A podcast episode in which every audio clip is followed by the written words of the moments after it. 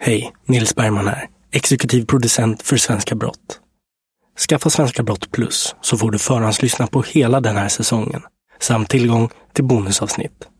Följ bara länken i avsnittsbeskrivningen. Hej, jag Ryan Reynolds. På Midmobile vill vi like to do opposite of vad Big Wireless gör. De charge you a we charge you a little. So naturally, when they announced they'd be raising their prices due to inflation, we decided to deflate our prices due to not hating you. That's right. We're cutting the price of Mint Unlimited from $30 a month to just $15 a month. Give it a try at mintmobile.com slash switch. $45 upfront for three months plus taxes and fees. Promo rate for new customers for limited time. Unlimited more than 40 gigabytes per month. Slows. Full terms at mintmobile.com.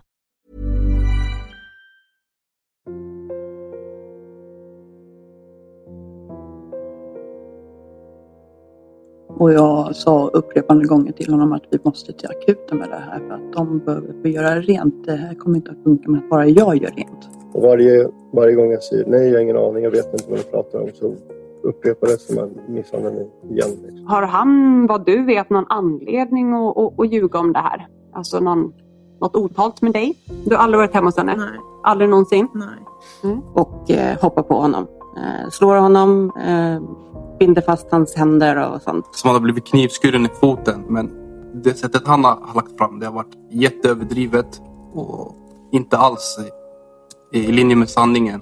Mm.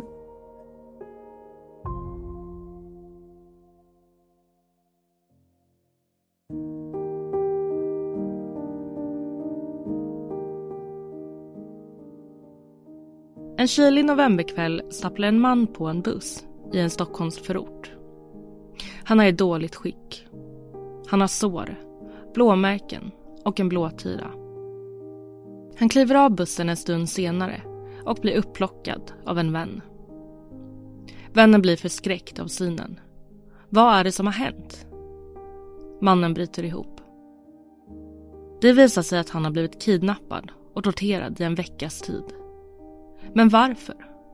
Och vilka är det som har utsatt honom för det här?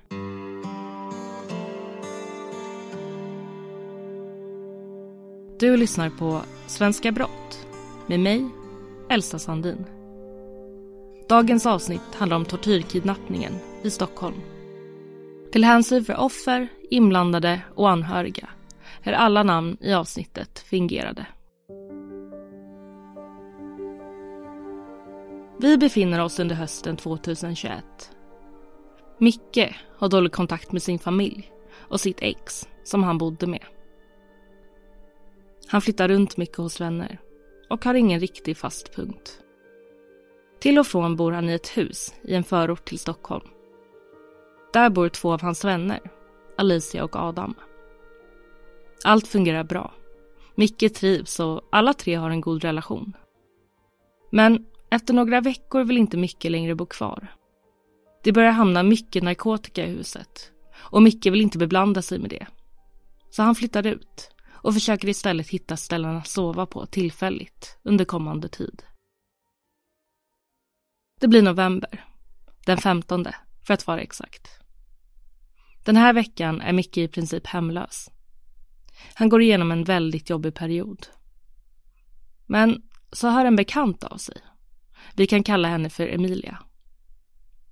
Emilia hör av sig till Micke och frågar om han vill komma över. Micke tackar ja, lättad över att ha en sängplats för natten. Väl framme vid lägenheten öppnar Micke dörren och kliver in. Han tar av sig sina skor och går in mot vardagsrummet som är kopplat till hallen. Sen går allt, både som i slow motion och snabbare än någonsin.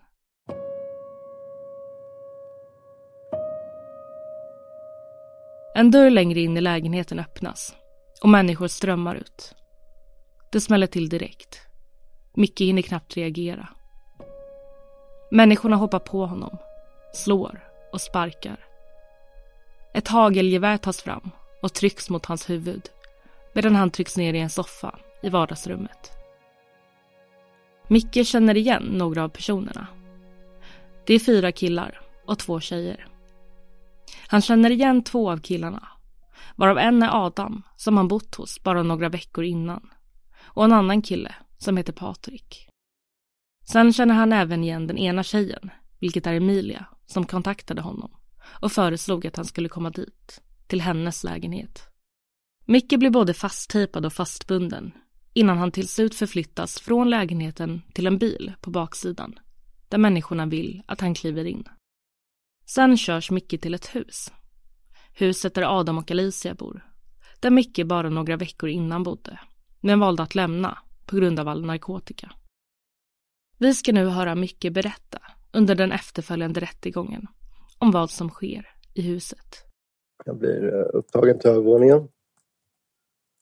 Och eh, det börjar,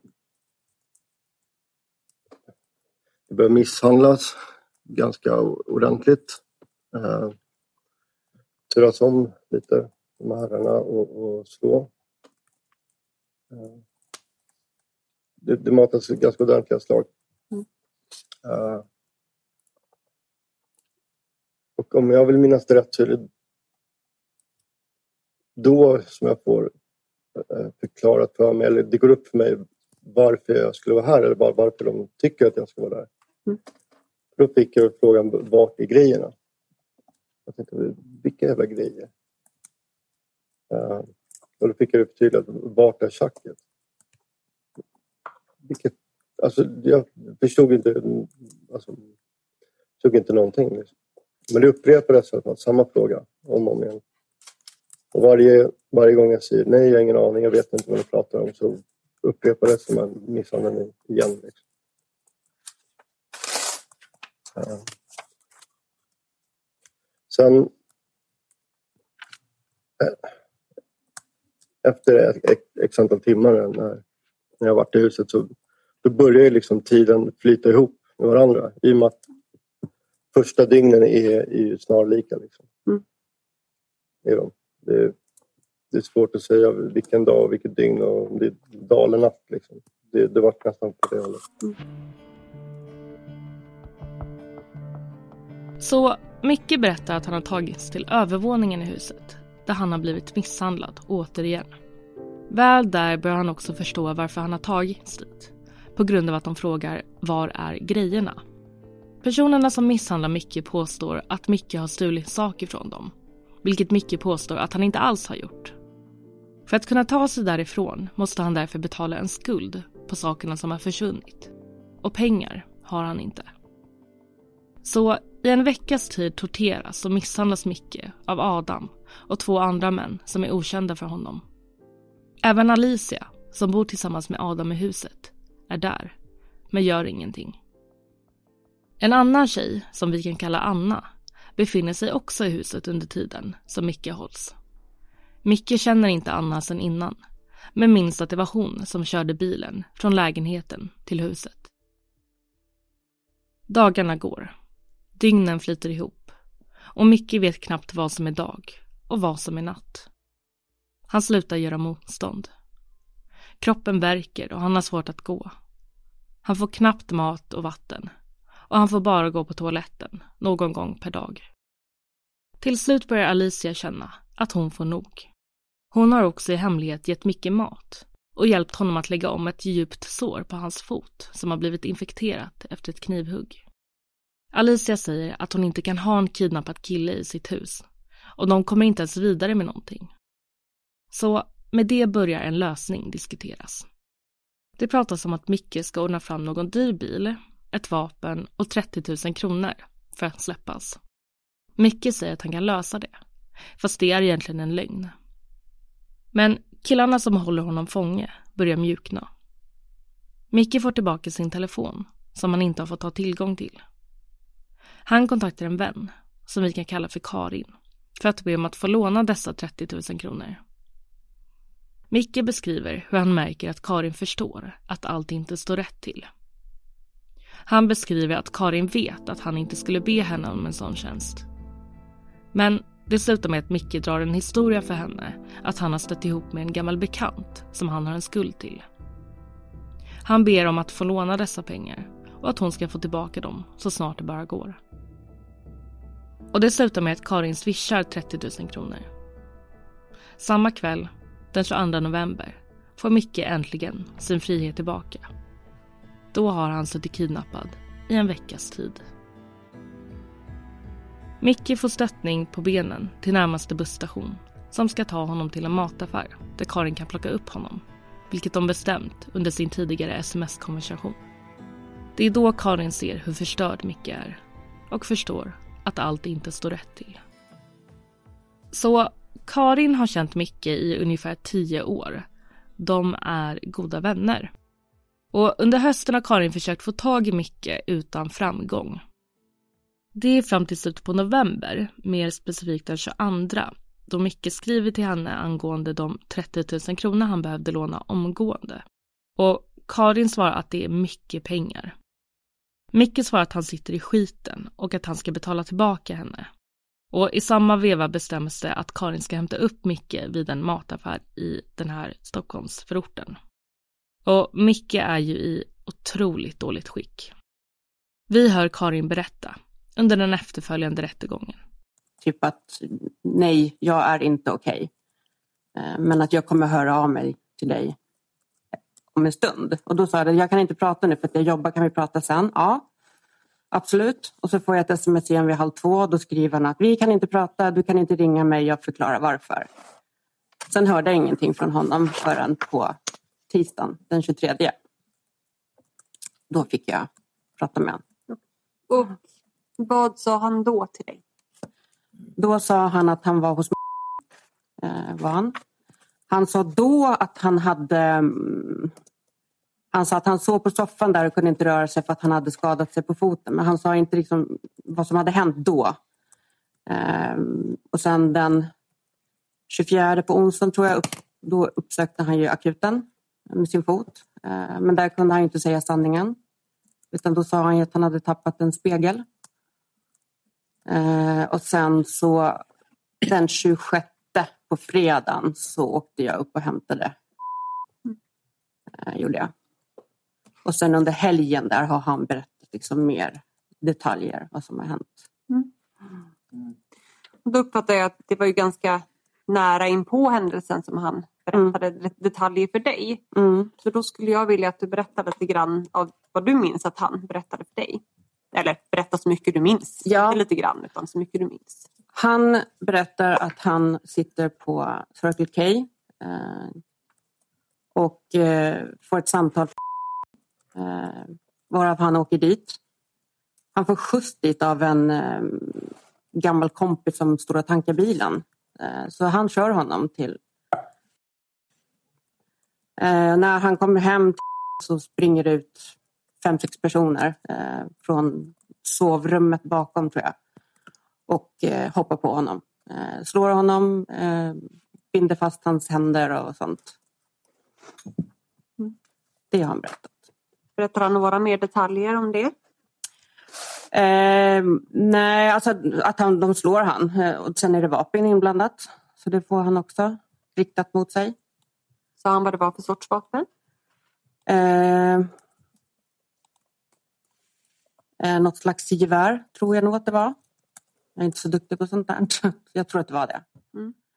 Ehm, sen så... Ehm, ja, så kommande dagar får Micke vila och han besöker även sjukhuset på grund av det här skärsåret på hans fot. Han är rädd, men berättar för Karin om vad som har hänt. Han berättar att han har blivit tagen till ett hus och misshandlad och utpressad på pengar. Efter fyra dagar hämtar hans före detta sambo honom och han får åka hem. Ex-sambon kan vi kalla för Tina. Och trots att Tina och Micke separerar under september 2021 så har de i princip daglig kontakt. Men mellan den 15 och 22 november försöker Tina komma i kontakt med Micke, utan framgång. Eftersom de vanligtvis har daglig kontakt så gör det henne orolig. Hon skriver och undrar om han är okej och den 23 november svarar Micke att han är hos Karin. Men det är först den 26 november, när Tina hämtar honom, som han till slut berättar vad som har hänt. Tina berättar under den efterföljande rättegången vad Micke har sagt till henne. Alltså, han får landa hemma hos mig. Jag gör rent såren som eh, är öppna. Eh, och han får sova ut. Och jag sa upprepande gånger till honom att vi måste till akuten med det här för att de behöver få göra rent. Det här kommer inte att funka med att bara jag gör rent. Och så att det blir dok dokumenterat.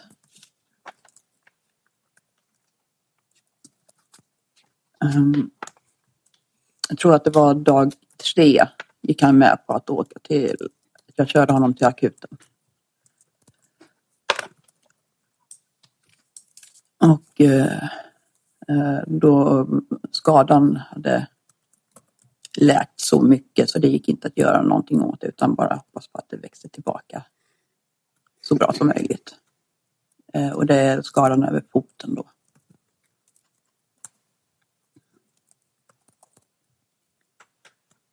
Eh, så är han hos, jag hjälper honom att hämta ut hans antibiotika och eh, hjälper honom med, med det dagliga. Att bara vakna, äta. Eh, som sagt var med, svårt medtagen. Eh, sen eh, blir han upphämtad av eh, och eh, vi kom överens om att vi skulle hålla kontakt. Hur det går och vad det är som händer. Och eh, så vidare. Och även pengarna som han hade lånat av mig. Eh, så att vi höll en kommunikation över hur det går. Den 30 november ringer det på dörren hos Tina och Micke. Det är polisen. De har fått in ett tips angående att Micke skulle ha varit utsatt för människorov. Det är bland annat en person som har ringt in till polisen och berättat att denne fått en bild skickad till sig. Vittnet beskriver att bilden föreställer en bunden Micke som står på knä med ansiktet mot golvet. Enligt vittnet ska bilden ha cirkulerat på appen Snapchat. Kombinationen av bilden och historien som vittnet fick i samband med den fick den här personen att kontakta polisen. Vittnet vill dock inte berätta vem som har skickat bilden eller vem som har gett uppgifterna om händelsen. Men när polisen nu är hemma hos Micke så berättar han ingenting. Han vågar inte. Det är först i slutet på februari i år, alltså 2022, som han berättar. För det är nämligen så att polisen knackar på hos honom och Tina igen. Och den här gången kan han inte hålla sig, utan berätta allt som han har varit med om. Därefter berättar han också för sin familj vad som har hänt. De misstänkta kallas in på förhör. Så nu tänkte jag gå igenom vad alla inblandade har att säga om kidnappningen. Och de inblandade är Emilia, som bor i lägenheten dit Micke lurades till. Sen har vi Alicia och Adam, som bor i huset dit Micke togs efteråt. Vi har Patrik, som misshandlade Micke i lägenheten, men som inte följde med till huset. Vi har Anna som inte är i lägenheten men som kör bilen från lägenheten till huset. Och sen har vi Leo och Olof. Vi börjar med Patrik. Patrik är misstänkt för människorov. Hans berättelse är inte så komplicerad. Han pratar nämligen ingenting under något förhör och heller inte under rättegången. Han får frågor men han väljer att sitta helt tyst. Så det enda vi vet om Patrik är bland annat vad Micke har att berätta om hans inblandning. Och dessutom vet vi att Micke och Patrik känner varandra sedan tidigare. Vi går vidare till Emilia som har betydligt mer att berätta. Emilia misstänks även hon för människorov och hon är den enda som har erkänt en inblandning i kidnappningen. Hon vill berätta själv hur det gick till. I februari ringer Emilia till polisens icke-akuta telefonnummer 114 14. Hon vill nämligen lämna ett tips. Hon berättar att det för ungefär två månader sedan kom hem en kille till henne vid namn Adam tillsammans med två killar som heter Olof och Patrik och sen en tredje som hon inte kände igen. Emilia bor där med sin flickvän som vi kan kalla Sandra. Emilia berättar att hon och hennes flickvän är skyldiga Adam pengar för narkotika och att hon är rädd för honom. Hon har inga pengar att betala och Olof föreslår då att hon ska ringa till Micke eftersom han ska ha snott droger av dem och därför skyldig dem pengar. Så Emilia skickar ett Snapchat-meddelande till Micke och ber honom att komma hem till henne, precis som Micke också berättade om. När Micke kommer in i lägenheten så kastar sig Patrik över honom och slår ner honom. Micke ramlar ner i en soffa i vardagsrummet och de andra håller honom och binder fast hans händer. Emilia säger att hon hämtar silvertejp och buntband och att hon ångrar det. Men att hon gjorde det på grund av drogpåverkan. Emilia berättar att killarna, alltså Olof, Adam och personen hon inte känner igen, tar ut Micke från lägenheten och för honom till ett hus där Adam och hans flickvän Alicia bor. Och Emilia berättar vidare det som Micke redan berättat för polisen. Alltså att han misshandlades och hölls fången och att han utpressades till att betala 30 000 kronor. Emilia berättar att alla var aktiva i misshandeln och att hon och Sandra inte vågade säga emot. Gällande Emilias flickvän Sandra så är även hon misstänkt för människorov, något som hon dock nekar till. Men Sandra vet vad det handlar om och berättar. Hon berättar att hon själv, Emilia och Patrik var hemma i Emilias lägenhet. Patriks telefon ringer och då är det några killar som vill komma över. Och det var Adam, som Sandra vet vem det är, och två andra killar som hon är mer osäker på. Hon tror att den ena heter Olof. Enligt Sandra frågar även Adam henne om skulden som Emilia berättat om. Sandra säger att de inte har pengar just nu, men att hon kan få fram det om typ en vecka. Och sen säger hon att det inte var något mer med det. Hon går därefter in i sovrummet. Och därifrån hör hon killarna och Emilia prata om en skuld som någon som heter Micke ska ha. Sandra vet inte vem Micke är och hon vet inte vad det är för skuld. Men tydligen ska han ha snott narkotika. Och Sandra säger sen att det är Emilia som föreslår att hon ska lura Micke till lägenheten. Och sen är det killarna som föreslår att de ska gömma sig och överrumpla Micke när han kommer dit. Sandra uppfattar det som att det är Adam och den hon tror heter Olof som är mest drivande. Sandra säger att hon är oskyldig i det hela. Hon ångrar dock att hon inte ringde polisen, men menar att hon var rädd. Ryan Reynolds här från Mint Mobile. Med priset på nästan allt som går upp under inflationen, trodde vi att vi skulle bring våra priser down. So to help us, we brought in a reverse auctioneer, which is apparently a thing. Mint Mobile unlimited premium wireless. Have to get 30, 30, bit to get 30, bit to get 20, 20, 20, bit to get 20, 20, bit to get 15, 15, 15, 15 just 15 bucks a month. So, Give it a try at mintmobile.com/switch. slash $45 upfront for three months plus taxes and fees. Promo rate for new customers for limited time. Unlimited more than 40 gigabytes per month. Slows. Full terms at mintmobile.com.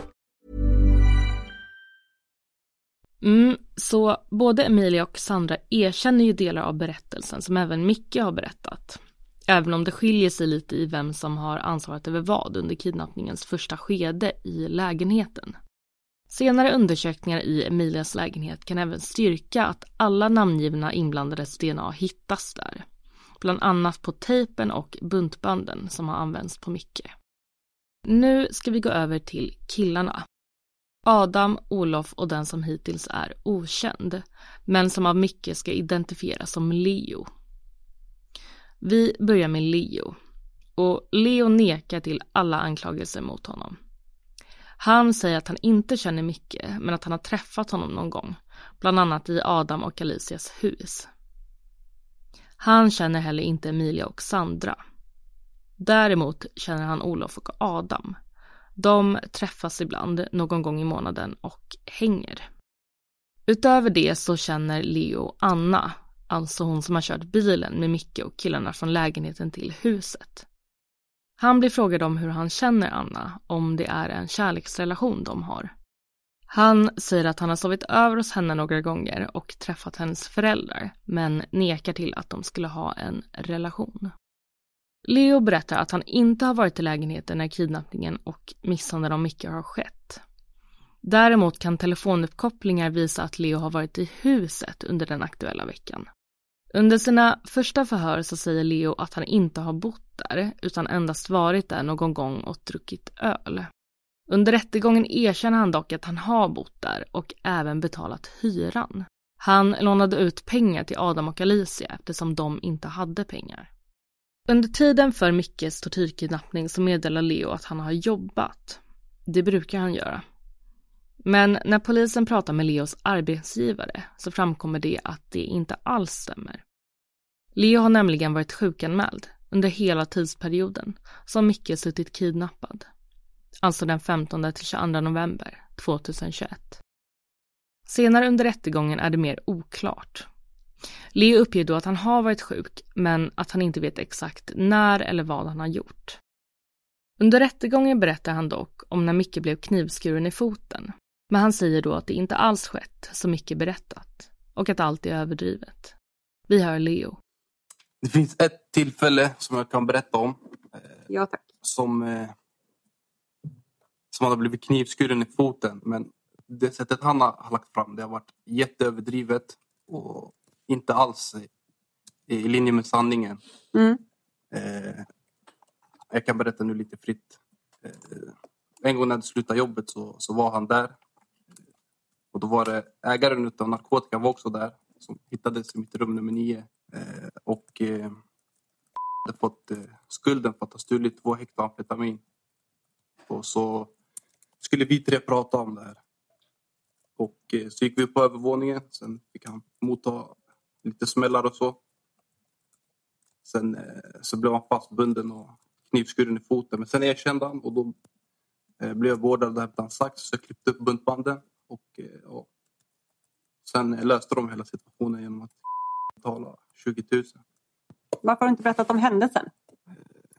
För jag trodde inte att... Eh, alltså, det som han har beskrivit har varit så, så ifrån eh, sanningen som det egentligen bara går att komma. Mm. Och jag, jag trodde aldrig han skulle dra det hela vägen till, till rättegång. Men, men nu sitter vi här idag och då känner jag att jag måste säga vad som har hänt. För att, eh, så som han håller på, det, det är inte okej. Alltså det, det är jätteöverdrivet. Mm. Vi går nu vidare till Adam. Så Adam känner både Leo och Olof. De hänger ibland. I sina första förhör säger Adam att han inte bor där, att han har varit där till och från, men bor mest hos sin syster eller hos sin pappa. Förhörsledaren konfronterar då Adam med att han har haft en stor mängd kläder, skor, väskor, en dator och sin telefon i huset. Och förhörsledaren påstår då att Adam har bott där, åtminstone tillfälligt. På det svarar Adam att han absolut inte har bott där. Vidare förnekar Adam anklagelserna mot honom om misshandel och människorov på Micke. Han säger att han är bekant med Micke och att Micke bott lite i huset till och från, precis som många andra. Adam säger att misshandeln inte har hänt. Han har sett en skada på Micke, men inte mer än så. Vi hör Adam under rättegången. Men med det att göra, ifrågasätter du att utsatt för det här? Alltså, jag har inte sett det här. Jag har inte vetat om det här. Jag har Mm. sett en skada på honom, ja, men inget mer än så. Men berätta om den skadan då, om vi fortsätter på det spåret. Vad är det för skada du har sett på honom? Alltså i foten. Och var kommer den ifrån? Det vet jag inte. Det är ingen som har berättat för mig. Han vill inte berätta själv när jag frågar. Och var var han då när du såg honom med den I, skadan? I Kårsta. I Kårsta? Ja. Okej. Och hur länge var han där med den skadan? Jag minns inte. Kan du försöka knyta upp minnet lite grann vid, vid den skadan? För du säger att du har sett den. Du visste inte riktigt när han flyttade ut. Men kan du försöka dra dig till minnes hur länge han stannade kvar efter att han fick den skadan? Ja, Alltså, jag har faktiskt ingen aning. Jag, jag, jag kommer inte ihåg. Var han i huset frivilligt då, när han hade den skadan? Han har alltid varit där frivilligt. Han har kommit och gått precis som han har alltså, velat. Mm. Berättar om att han har varit där, inte frivilligt, och han har varit bunden och så. Det stämmer inte menar du? Alltså, jag har inte sett det här. Alltså, han har inte berättat det för mig. Ingen har berättat det här för mig. Nej, Det är inget jag har sett. okej. Vet du om du har varit på, på den platsen vid, under den här veckan? Då, 15 Ingen aning. Nej. Vi pratade ju nyss om datauppkopplingar och så sa du att om din telefon har kopplat upp där, då har du nog varit där. Och då har ju din telefon kopplat upp där flera gånger just den här veckan. Då har jag väl varit där. Och du har inte märkt någonting om att han skulle vara utsatt för någonting där. Alltså, om det här har hänt på övervåningen så Alltså jag har typ gått upp på övervåningen en gång och det var när jag hjälpte att flytta in sina grejer och ställa upp lite kartonger. Så att alltså, kan jag... han ha varit frihetsberövad där uppe på övervåningen utan att du har märkt Men alltså nej, det, det känns ju... Alltså nej, det tror jag inte. Självklart kan det ha varit så, men jag har inte sett det. Jag har inte varit där uppe. Ingen har berättat det för mig. Han har inte berättat det för mig. Mina vänner har inte berättat det för mig. Alltså, okay. Så det känns ju ganska otroligt. Mm. Mm, så Adam berättar att Micke har varit i huset frivilligt. Och Adam uppger att han absolut inte har sett någonting eller hört någonting om det här. Hans telefon har kopplat upp i huset under tiden för kidnappningen, men han uppger sig ändå inte ha sett någonting. Adam påstår att Micke skulle kunna ha en vinning av att berätta den här historien. Att han är ute efter pengar, skadestånd. Slutligen tillfrågas Adam också om sin kontakt till Anna, hon som körde bilen. Han säger sig inte känna igen henne, trots att det finns 129 stycken sms och 93 samtal mellan dem i hans telefon. Med det sagt går vi vidare till just Anna. Anna nekar till anklagelserna emot henne. Hon säger sig inte känna igen vad misshandeln och kidnappningen handlar om och hon vet inte vem Micke är. Generellt är hon ganska svävande i sina svar och säger sig först inte känna igen någon av de inblandade. Till slut säger hon sig vara bekant med Patrik, Olof och Leo. Att hon har träffat dem någon enstaka gång. Anna säger dock att hon känner till Adam och Alicia. Att hon har varit i huset när Alicia fyllde år. Men enligt polisens telefonövervakning så verkar det som att hon är mer än bekant med de andra misstänkta. Hon har haft väldigt stor kontakt med alla inblandade. Framför allt stora telefonkontakter med Leo och även Alicia och Adam. Micke har ju berättat om att han har blivit körd i en bil från lägenheten till huset där han hölls fången. I bilen har han sett klistermärken från Circle K och då kunnat identifiera att det är en hyrbil. Utredare kan sedan se att Alicia har hyrt en bil från just Circle K den 15 november, samma dag som Micke frihetsberövas. I samband med biluthyrningen får hon även en swish på 2000 kronor från Alicia. Vi ska nu höra Anna konfronteras med uppgifterna om att flera har vittnat om hennes inblandning i kidnappningen. De har ju påstått att du kommer hem den dagen. Är det någonting som stämmer? Uh, nej, jag har aldrig varit hemma hos henne. Du har aldrig varit hemma hos henne? Nej. Aldrig någonsin? Nej. Mm. Okay.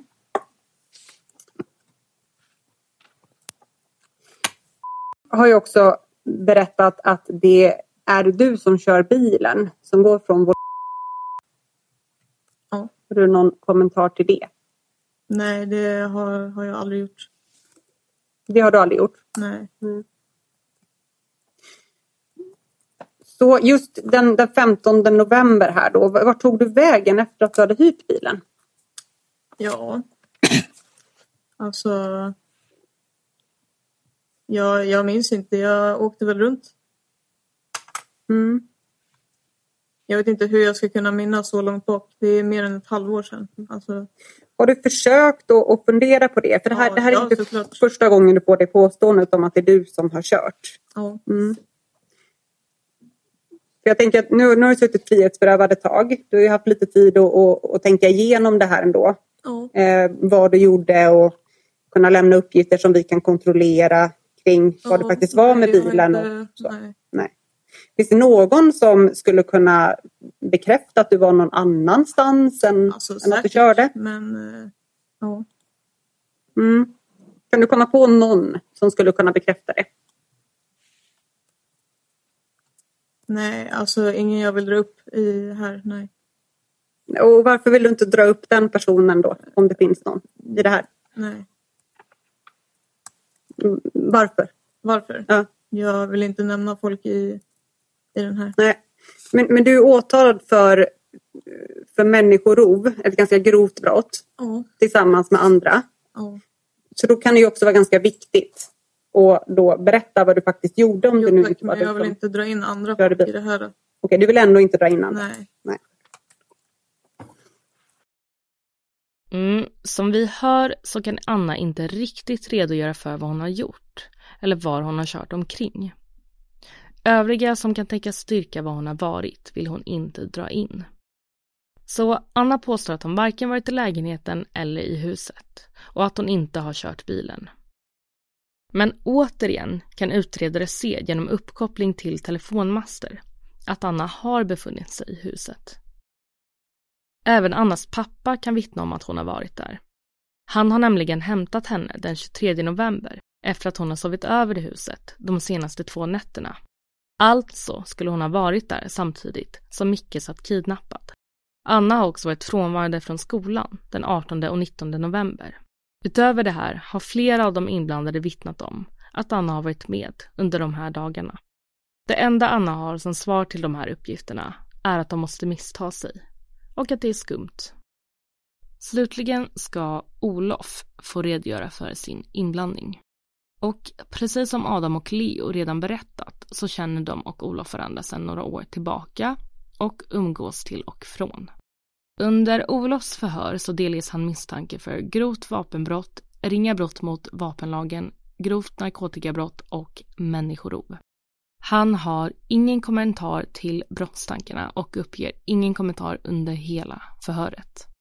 Under rättegången så frågar åklagaren om Olofs tankar kring att han blivit namngiven som inblandad.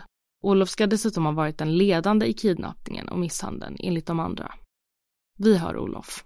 Har du några tankar kring eh, hur det kommer sig att det är flera som har nämnt att du faktiskt har varit inblandad i den här händelsen? Ja, alltså jag tänker på det ganska mycket. Och antingen så, så misstar man mig för någon annan eller också så ljuger man. Men jag kan inte svara för hur eller varför. Mm.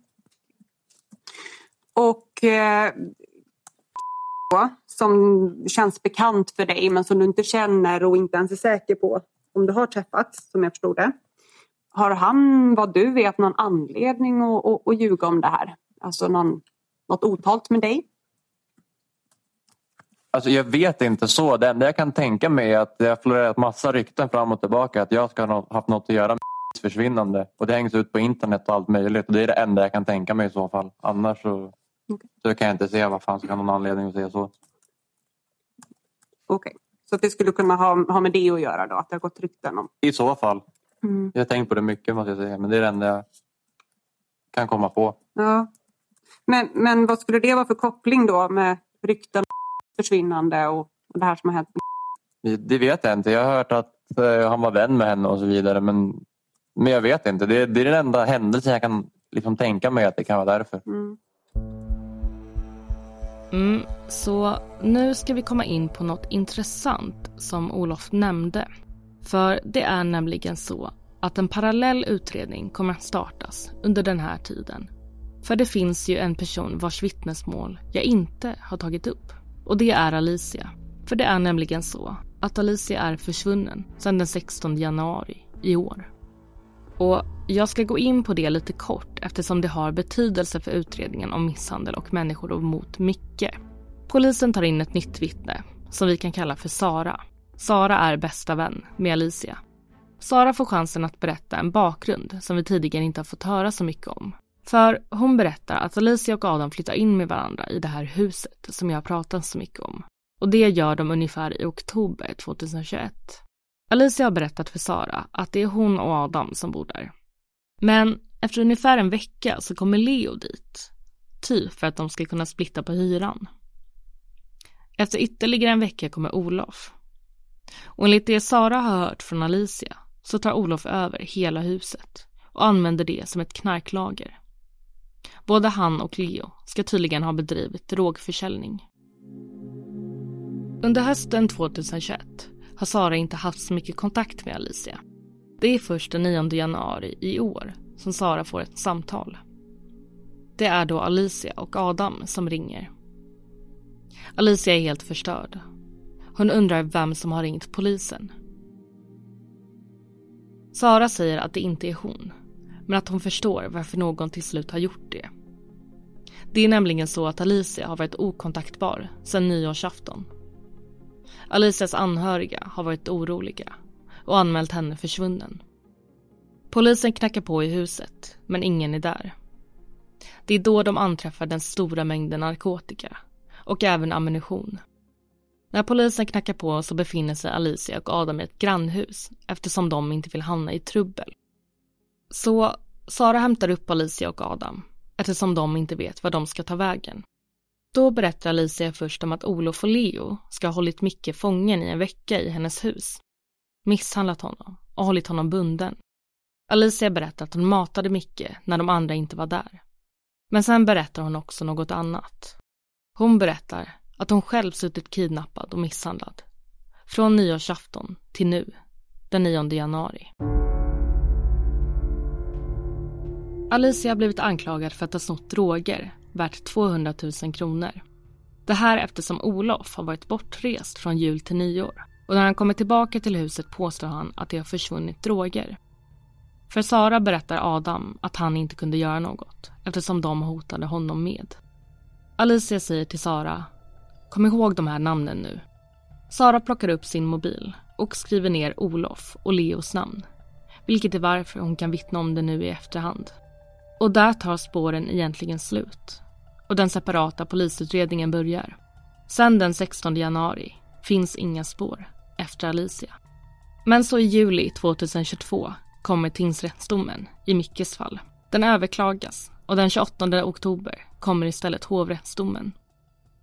Hovrätten menar att det är styrkt att Micke har lurats till Emilias lägenhet där han har utsatts för misshandel av Olof, Adam och Patrik samt därefter bundits med buntband och tejpas runt munnen.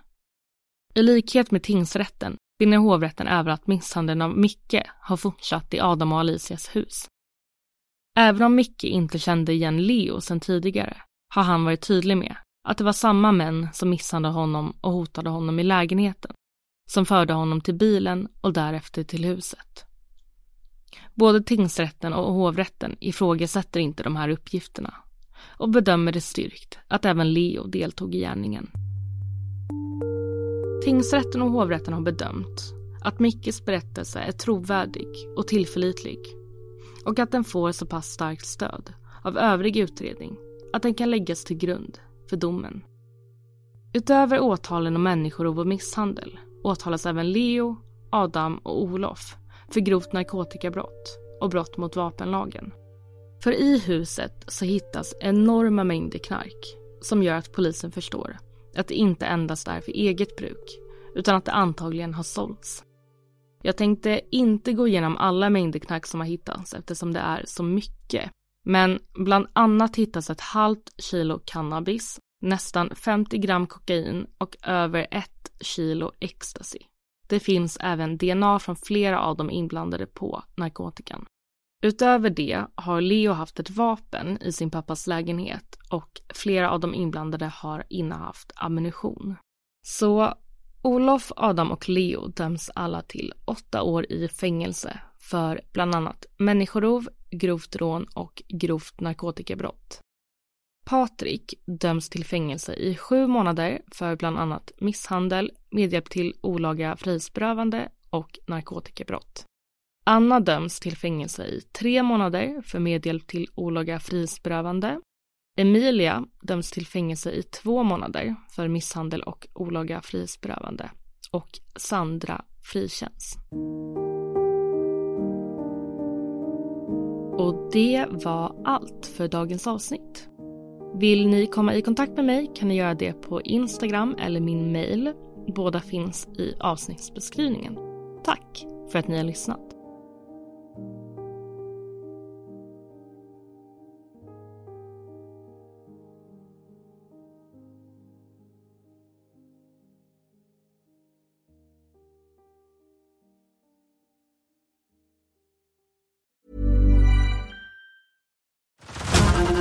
To Hulu this March, where our new shows and movies will keep you streaming all month long. Catch the acclaimed movie All of Us Strangers, starring Paul Mescal and Andrew Scott. Stream the new Hulu original limited series We Were the Lucky Ones with Joey King and Logan Lerman. And don't forget about Grey's Anatomy. Every Grey's episode ever is now streaming on Hulu. So, what are you waiting for? Go stream something new on Hulu. Svenska Brott är en Talltale produktion. Förhandslyssna reklamfritt via Svenska Brott Plus. Länken finns i avsnittsbeskrivningen.